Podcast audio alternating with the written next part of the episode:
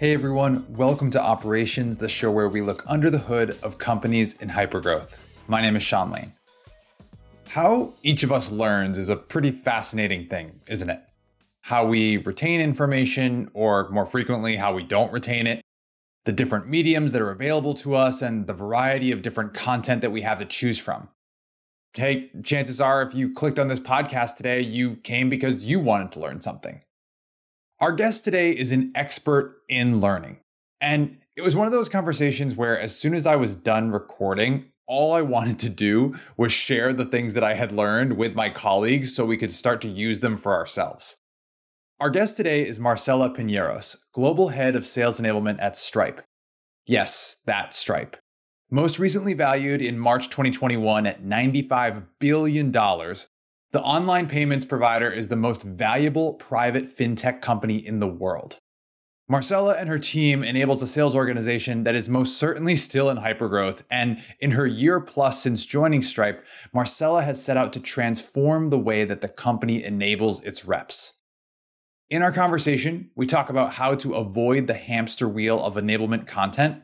We talk about the way that she has reinvented Stripe's new hire program to democratize tribal knowledge and why she thinks the word onboarding is a lie. Let's start though with that transformation that her team has undergone and how she set that in motion when she first arrived at Stripe.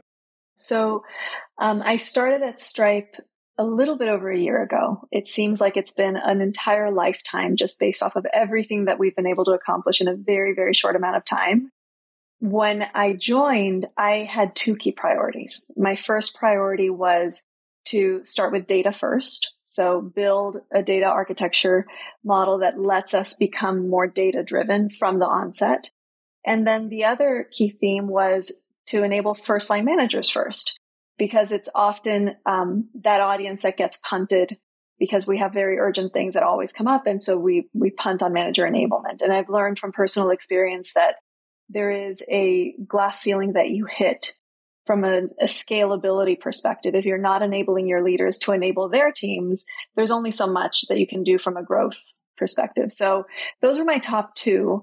Um, but in joining the organization, there was just so much opportunity and so many great things to do, including rolling out a new sales methodology and implementing a new tech stack. And so kind of a hit the ground running motion. In this hit the ground running motion, Marcela and her team were also faced with the tall task of enabling a sales team that was growing over 100% in size year over year. So let's dig into what that actually means. What are the different motions that Marcela believes to be quote unquote enablement? Turns out it's not just about launching new stuff, it's much more about what comes after what you launch.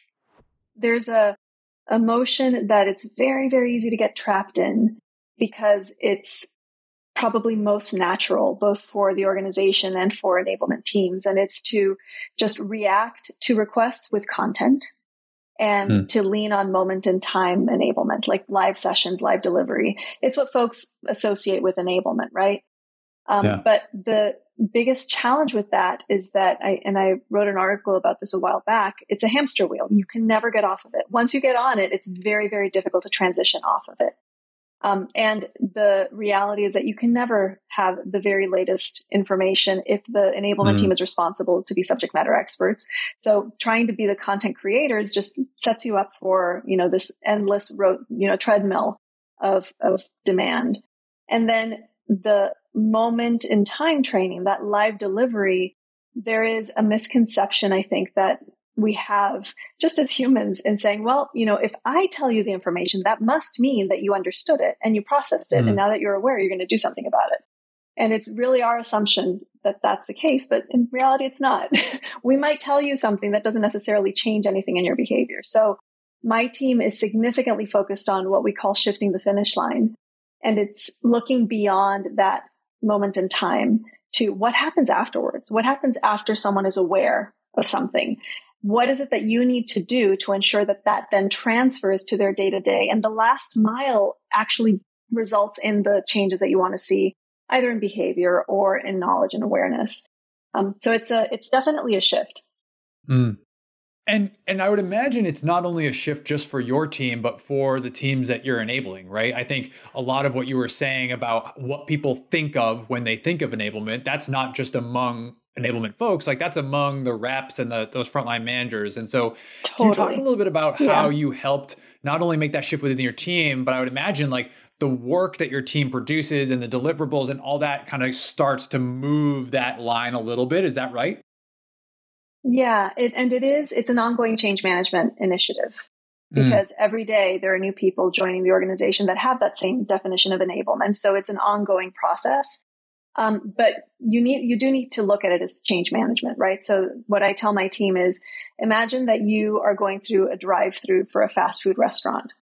And what they give you is a keto bowl with like quinoa and super healthy foods. And what you ordered was a burger you're going to mm. be hmm. really disappointed and borderline frustrated and angry because what you're getting is not at all what you were expecting.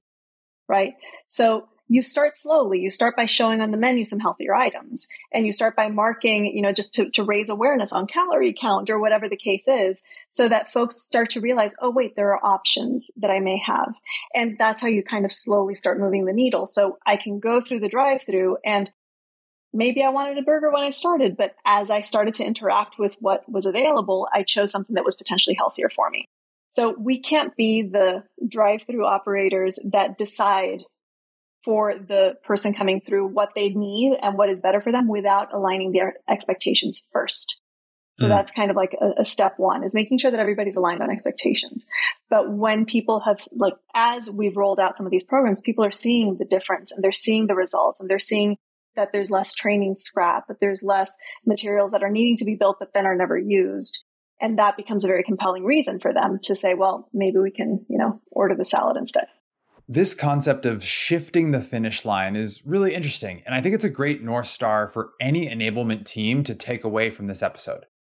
Marcela has been pushing both her team and her internal customers to think beyond the moment in time need and to focus on what comes next. Otherwise, that hamster wheel of content that she describes can be overwhelming and, and never ending. Marcela also said that the change management of shifting the finish line starts to get a little easier when people start to see results. Makes sense. So, of course, I wanted to know what are those results? Probably the best place to go to, to look for that change in mentality is with hiring managers that have people that are going through our reinvented new hire program. Mm. Right. When they see what they experienced and they see what people experienced prior to them and then how long it took and the amount of, you know, just hand holding that was required after the fact versus the folks that are coming in now, they're noticing a difference. Right. And that difference is primarily that rather than just try to fill people's head with information at the onset. We just put them into an experiential mode so that they are witnessing the work being done at the onset. And just that shift in mindset has led to a, a, a tangible difference in the way that people are approaching their work and how quickly they can get there. that's that's you, one thing. You, the other thing I would highlight is um, also back to change management and mentality. I'm working with my team to make sure that our enablement materials aren't only available in the enablement platforms. They have to be hmm. available mm. wherever the rep is or wherever the sales team works. Because I, you know, when you, when you want to change the oil in your car, you don't go to like Coursera or Udemy to look for like how to change the oil. You just go to Google and you type in oil change my car, whatever it is that you type in. Mm. And the learning materials will appear in the context of a lot of other things. And then you are able to opt in. So I'm trying to get folks to understand that enablement is not something you do outside of your day to day. Enablement mm. is part of your day to day. It's something that you do in your constant workflow. And so what does that look like? Does that mean that if I'm in in one particular tool instead of having to go to like an LMS, I've got kind of real time enablement helping me within whatever process or tool I'm working on? There's so many different ways that this is done, right? There are like tools that will offer guidance for software training in the context of the UI. There's from mm-hmm. just from a content management and governance perspective, how you structure your materials, the level of granularity that you structure your materials. So I see our learning management system and our, our sales readiness platform as a place where you can go to get like a curated uh, recommended chef's menu, right? Like this is how, if we were going to do it, we would do it this way and in this order, right?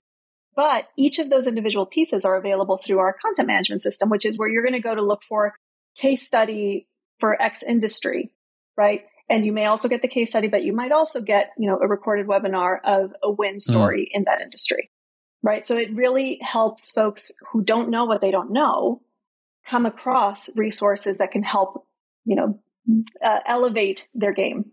Two things that I think are important lessons from Marcela here. First, her idea that instead of defaulting to a teaching mode that is just trying to get as much information into new reps head as possible, her team at Stripe is actually focusing on the experiential learning where reps can witness work being done. Sit tight, we're going to come back to how they witness that work in a minute. Second, she's been pushing her team to make information available wherever the rep might be in their workflow. If all of your enablement content only lives in a learning management system, guess what the consumer of that content thinks when they're going through it? They're being enabled. If you can find creative ways to embed those learnings in the already existing day in the life of your reps or wherever they might be consuming that content, it tends to be much more compelling and useful at the moment that they need it. All right, let's go back to that experiential learning. If you listen carefully, you might have caught Marcela mention that they completely overhauled the new hire training at Stripe after she arrived. So I wanted to learn exactly what that overhaul entailed and what we might be able to take away for the new hire onboarding processes at our own companies. You know, onboarding in most organizations, and I have deep respect for people that work in onboarding because it is it's incredibly challenging with the highest expectations yeah. from the business. Um, but in most organizations, onboarding consists of a schedule, a calendar of live delivery or of like, here's some information that we will spoon feed to you, right? And after one week or two weeks or three weeks or whatever the duration of that onboarding program is, you just kind of spit people out into the wild. You say, okay, you're done. And then you send them out. And the truth mm. is that in their real world, in their day to day, they're never going to be spoon fed information the way that you did during those couple of weeks, right? So you are modeling a behavior that is not really going to be consistent with their success. That's one thing. And then the other part of it is that we know what the forgetting curve is. We know that if you are offering 100% of the, the, information to someone in a very condensed amount of time, you're lucky if they retain 20% of that after the first week, mm. 8% of that after the second or third week. So really what you're looking at is 92% of the information is lost. Look at that just from a context of wow. ROI, especially if you flew people in to the location, right? So granted, there is an, definitely a value in live people coming together, the networking, the intangible kind of feeling of belonging that happens there is incredibly precious. But if you're trying to also get people informed and capable to do the job, that may not be the best model, right? So what we do is something different. We launched um, a, a reinvented program that we don't call it onboarding precisely because I think that onboarding is a lie. Um, and uh, with our with our program, what happens is that when you join in our go to market organization, you need to do 20 customer ride-alongs in your first 30 days. From the onset, you're going to be observing what is happening in the wild, what's happening live. We give you the resources so that when you have a question, you have a place to go to get answers, right? But let's say that you've shadowed or, or you're, you're following one of these ride alongs. At the end, you have to fill out a form, one, to get credit, and two, to be able to give us a, little bit of line of sight. And you're going to answer what was the most surprising thing I saw? What is the most confusing thing I saw? And where will I go to get more information? So the hmm. most surprising thing is actually just helping them reflect really quickly on everything that they just witnessed and they have to, you know, compare. And in that reflection, it helps also retain the information. The most confusing thing is actually a data point for us because if we have a lot of new hires highlighting the fact that there's something that's very confusing common amongst all of them, that's a, an indicator mm. to us that that's a good place for an intervention.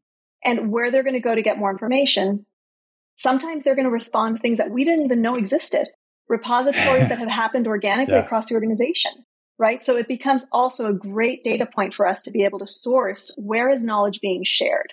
And if you have a, a new hire that just has no answer to that question. Like, I don't even know where to start. That's a flag for whoever, Different like problem. the ambassador of the cohort, to be able to reach out and say, Hey, I heard that you were having trouble with this specific topic. Let's mm. talk it through. Right. So that's one big shift is that instead of having people sitting, observing and trying to consume content at a, you know, incredibly hectic pace, what we're doing is trying to get them into the field to be exposed to the reality as soon as possible with the premise of giving somebody the answers before they're asking the question doesn't give you give you the same results. Got it. You said something really interesting. Ambassador to the cohort. What's that? So we have folks that are in region that meet weekly with the new hires and okay. they have different you know conversations we're modeling like doing role plays and having you know guest speakers and different types of things but it's it's this is where folks are going to come together one to be held accountable for the work that they're doing two to learn from each other because it's a mixed cohort it's not only the people that started on this day it's everyone that's in that program in that region in a span of mm. time. So you're going to have folks mm. that are on their 90 day mark and you're going to have folks that it's their first day, right? And we want to establish those connections. I don't know about you, but I still remember very vividly the exact people that were in my new hire class. Yeah. In this company and the company before that and in the one before that, right? Yeah. But there were people in the class before in the class after that I have no idea. I really don't know. And if you think about the missed connections that are there, right? Because yeah. you can actually learn from somebody that just went through this. They have all the empathy. They know exactly what you're going through and you're able to engage with them. It's so valuable. It's so funny how we think like that. You know, I know just because I remember the dates, like I know of people who started three weeks after me, but in my head, I've been here way longer than them. Right. right. Like, and it's weeks, right? It's yeah. such a small, yeah. it's such a small thing. I, I, love that idea of that, that kind of like cross time frame cohort. Uh, is, is that ambassador ultimately the person who's in charge of the success of the people coming out of that program? Right. I think something that I think is a bit of a, uh, can be a bit of a hot potato of a question is like mm-hmm. who owns onboarding, right? Is it the right. enablement team that might structure that calendar you're talking about? Is it the manager who's going to inherit that person coming out of it? Like who for you is there a single owner? Like I'm not sure the right way to answer that question. Yeah. I'd I'd use kind of that parallel metaphor of in education, who's responsible for educating a kid? Is it the school mm. or is it the parents? Mm. Right? Like you can't do it alone. The school could be amazing, fantastic, but that's not going to give a full picture. So I think we own, we own the program. We own the experience from an enablement team perspective. We own tracking. We own reporting, but the manager is incredibly critical in this in helping to assess progress, helping identify blind spots and really kind of shepherding the person through their unique path. Um, we do have milestones built into our program, right? And okay. each of those milestones require manager involvement. The manager is the one that has to check off and say, yes, this person, this is an acceptable account plan, or yes, this is a good negotiation strategy, or right? Like, so we've identified mm. key moments that we need for everybody to do. And to that end, you might have a really tenured, experienced salesperson join the organization. If they can knock out those milestones in week one, fantastic. More power to them, right? There really is no, I'm, I'm, trying to break away from the sense that it's up to me or to you or to anybody to decide yeah. this information is actually most relevant to you on day four. Maybe yeah. you're precocious and you really needed to know it on day two, or maybe you are at running at a different pace and you're not ready for that until week two. I need to treat the adult learner as an autonomous being that can make that decision for themselves that last seven minutes or so is just one of those clips you can listen to over and over and over again or you can send it off to someone who you might be partnering with on new hire onboarding. Marcela is telling us look, onboarding is a lie, it's ongoing. And all of us, each of us is on the hook for the success of the people that are emerging from onboarding. That's enablement, that's ops, that's the managers, and yes, that's the new hires themselves. I'll tell you what I'm definitely stealing from Marcela and implementing at Drift as soon as I can the three questions she asks reps to answer after shadowing a customer call. What was the most surprising thing? What was the most confusing? And where will you go to get more information? As Marcela points out, the learnings gleaned from these three questions alone will be so valuable not just to the new hire, but also for the manager and the teammates of that new hire who might not remember where some of those most helpful resources live. For Marcela and her team, it all comes back to how do you disseminate information most effectively? we're trying to democratize tribal knowledge mm. and figure out a way to make that just much more scalable. Like, for example, the ride along model, it's ultimately shadowing. That's not groundbreaking. It's not the first organization to use shadowing. Here's where it becomes different is that let's say that you are hired and as a new hire, you're assigned a buddy or someone that's going to be accompanying you. Shadowing typically happens because that buddy lobbies on your behalf to try to get you added to calls. So the experience and the quality of your shadowing mm. is going to be very dependent on the political capital of the person that you were assigned. right? Who do they know? Yeah. Can you get you? Can they get you into the right calls? Whereas what we're doing is making it very programmatic. So it's much more open, much more available. And the new hire takes the responsibility of adding themselves to calls. They're, they're the ones that own whether or not they're doing it, right? It's not up to somebody else to help open the door for them. This, how do we remove blocks to access? I love that mentality. Democratize tribal knowledge, remove blocks to access, and give people ownership over their own learning. It seems like Marcela's version of enablement is less about standing in front of people to talk at them and more about stepping aside altogether. She mentioned earlier in our conversation that she didn't want her team to be content creators. I could see some people viewing this as a bit of a controversial take from an enablement leader. So, who are the subject matter experts? Where does the content come from? Turns out, for Marcela and the team at Stripe, they'd much rather be content curators than creators. You, you've got to think of it from a couple of different perspectives. There's the actual populating with valid content, and then there's the governance of that content. Um, one of the pieces that you know in past lives I struggled with greatly was that there was an expectation that the enablement team would be an expert on all things. Mm. Like we need a battle card on X, or we need, you know, soft skills training on Y, or we need tool training on this. And the expectation was that the team already had the knowledge and the expertise and could just spin something up very quickly. The reality, as we all know, is that someone from the team would need to be deployed to learn the thing, then create the materials and then get it out. And the lag, the latency between the request and actually putting out the enablement was just so great. But beyond that, you have like this backlog of requests that you just can't catch up, you can't get there in time. Impossible. So yeah. the reality is that in the organization, there are people that are much more knowledgeable than we are about specific topics. We're the experts in learning. They're the experts in competitive intel. They're the experts in competitive tooling, whatever the, the resources are. So our job, instead of creating all the content, is to be really savvy about who's who in the organization. Who can we mm. go to to do a 30 minute interview, to get a recording that we then chop up into a master class that people can consume? That is very quick to, to be able to, to go to market. So that's one approach. And then the other part is how do we use tech and tooling to help us govern and create a publishing pipeline so that people see, like, for example, you have someone that um, just came off of a conversation where they presented a specific sort of um, value proposition that was really successful in this vertical and they want to share it with the rest of the world. They're like you know this might help other people. Normally they'll tell their manager. Maybe they'll share it with their friends and their peers and that's as far as it goes. And this yeah. is like something that could be game changing for a person that's on the other side of the world.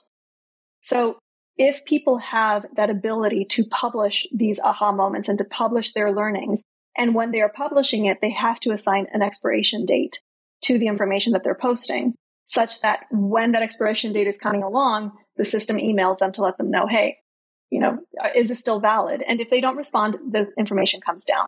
If they do respond, then they are vetting that yes, and this is a new expiration date. This is something that I'm that I'm you know going to stand behind. So that helps kind of immediately weed out content that may or may not be accurate or relevant. And, and then there's the, the additional poster that it's going back to. Go ahead. That's the original poster that it's going back to to ask if it's still valid? Yes. Yeah, it's the author. Got it. It's the author. Got it. Now, so, we are we're we are still on that journey of how do we create a publishing pipeline that is as efficient as what I have in my mind. Um, but you know, mm. that that's where we're headed. that's awesome.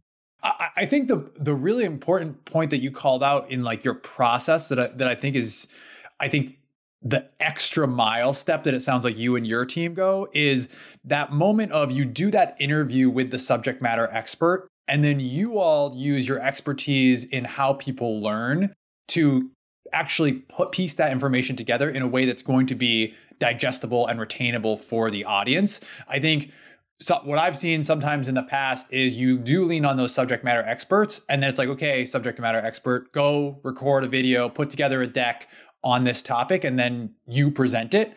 And I think you miss that that expertise that a team like yours might have on how that content can be delivered in the best way. Is that an mm-hmm. explicit extra step that you've added in to to to solve for that? Yes, definitely. So, and we're not going to be able to do it for all the things, right? When you think about an organization sure. of our size and that keeps growing, there's going to be more, again, demand than there is a possibility or the bandwidth to support with consultation and instructional design resources. For those cases, the team is actually working on something that they're calling Project IKEA because it's like, here are all the pieces we're going to give to you so that you can build, mm. you know, hmm. the table yourself. And the intention is to be able to create that building block set for the SMEs to be able to use so that they can then create content that already has certain guardrails from an instructional design perspective, right? And that's going to, again, help them scale. But the, you, know, one of the key challenges that I think probably a lot of the people that are listening face is just prioritization. When there's so much demand and so many things mm. you could do, like what do you do? What do you choose? What uh, request you actually go out and talk to the SME and record them and then come back and edit and create a masterclass? Like when do you do that versus giving them, you know, templates and saying, here you go. And there is a need for any enablement executive or any enablement team to be so closely aligned with the key objectives from the business all the way up. You know, we roll up under revenue, the specific business leaders. What are the changes and the results they want to see? What are the top three things? And do those three things really, really well right? And be able to offer resources yeah. for everybody else. The other thing I would imagine that comes up in that conversation is let's say you do a great job of picking those top three things. Let's say you do a great job of your prioritization. The content itself and the point of view itself, you know, when you have so many potential opinions, subject matter experts, potential authors in that publishing funnel that you're describing, like how do you think about making sure that whatever it is you are enabling people on is actually the company's point of view, right? Is mm-hmm. the point of view that you want people to be learning as opposed to that one person's point of view that might be based on of a totally different experience than what everybody else on the team might be facing with their customers. Right. So it's it's actually the content that is crowdsourced, the content that's produced across the organization becomes this really rich repository that we can pull from. And to your point, if we pull mm. something, let's say, um, you know, regional uh, differences are probably the easiest to think through, right? Like perhaps something in Australia would not resonate in Canada, although those are probably two audiences where sure. it would resonate. Something in Japan would not work in Brazil, right? So um, when you are putting together as an enablement function a curated path, you do need to have folks, subject matter experts that are going to sanity check it both from an accuracy and from a relevance perspective. And it's that relevance piece that you're talking to, right? Where it might be relevant for this team in this segment, but is it really relevant globally? So the type of in- environment that we're trying to create is right now we're at a scale where my team is building the global enablement materials and I have dedicated people on the ground that then take those materials and add the regional sort of lens or the regional flavor to try to account for those things. The other part is we use the masterclass model frequently. And what is great about the masterclass model is that in you know stripe is a very complex um, organization that has multiple segments so if you have someone that is in a specific segment selling to a specific vertical in a specific part of the world they can submit a masterclass of this is how we do x here and that becomes an asset that's available to all the people in that team versus something that comes out from my organization where it's like, this is how we do this generally, broadly, because you end up having to water it down so much so that it becomes relevant to everybody. Let's just embrace the uniqueness of the specific niche audiences and give them the resources and the tools so that they can speak to that. Before we go, at the end of each episode, we're going to ask each guest the same lightning round of questions. Ready? Here we go. Best book you've read in the last six months? The Culture Code it's fantastic. It's fantastic. I highly, highly recommend it. I'm actually, I just launched a culture club um, within the organization to help apply some of the principles from that book. So it's a very good book. Amazing. I'll add it to the list. Uh, your favorite part about working in enablement? The impact that you can have really tangible impact, not just on people's lives, the satisfaction with their job, but on the business itself. Like you are, you, you, you can be that competitive differentiator for the organization when you do things in a certain way. Flip side, least favorite part about working in enablement? I think it's the the challenges that come with prioritization. I think there's there's definitely always more to do and it becomes really difficult to like narrow it down to the top three things. Um, and that's you know yeah. it, it's painful because you don't want to say no, right? You you don't so it's it's it's not a pleasant experience. Yeah, I think ops is very much very much the same. Yeah. Um, someone who impacted you getting the job you have today. Someone who impacted me get my recruiter. My recruiter was amazing. I think you can never underplay how valuable the recruiting team is. They are the first line of defense. Um, yeah. yeah, I would say that she she sold me on it before anybody else did. That's awesome. That's amazing. Shout out to her. Yeah. Uh, all right, last one. One piece of advice for people who want to have your job someday. Learn how to do what I call altitude switching. Learn how to go from strategic view to really tactical in the weeds back to strategic view and learn how to do that really quickly. And that's going to set you up for success. It's one of those things that is hard to do early on. And then you have to sort of build the muscle so you can go from one meeting to another meeting where you're just in completely different altitudes and you just kind of have to. Thank you so much to Marcela for joining us on this week's episode of Operations. And thank you to Ariana Spina for making the introduction. Really appreciate it. If you liked what you heard, make sure you're subscribed to our show so you get a new episode into your feed every other Friday. And if you learned something from Marcela today, like I did, leave us a review. Let us know. Leave us a six star review on Apple Podcasts or wherever you get your podcasts, six star reviews only. All right, that's going to do it for me. Thanks so much for listening. We'll see you next time.